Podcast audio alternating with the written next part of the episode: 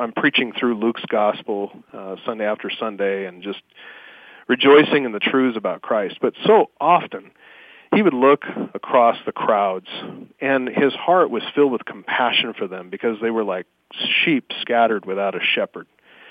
And so he he, he exhausted himself teaching these people and healing every disease and sickness, and he cared about their material existence and he cared about their immaterial existence as well and their immaterial future.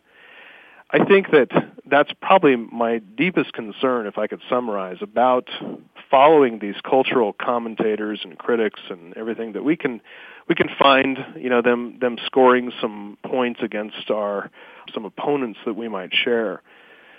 But at the end of the day, following those philosophies does not lead to redemption it doesn't lead to reconciliation with God. It does not answer that most fundamental question, that most perplexing question of human existence. How can I, a guilty and condemned sinner, be right and reconciled with a holy, absolutely holy God? Mm-hmm. How can God justify me, the ungodly? How can God justify me and still maintain his holiness, still be counted just? That points us right back to Jesus Christ.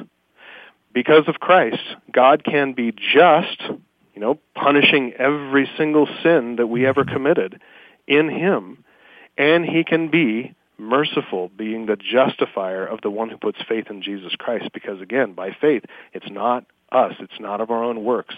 It's what he did, and we are covered in his righteousness.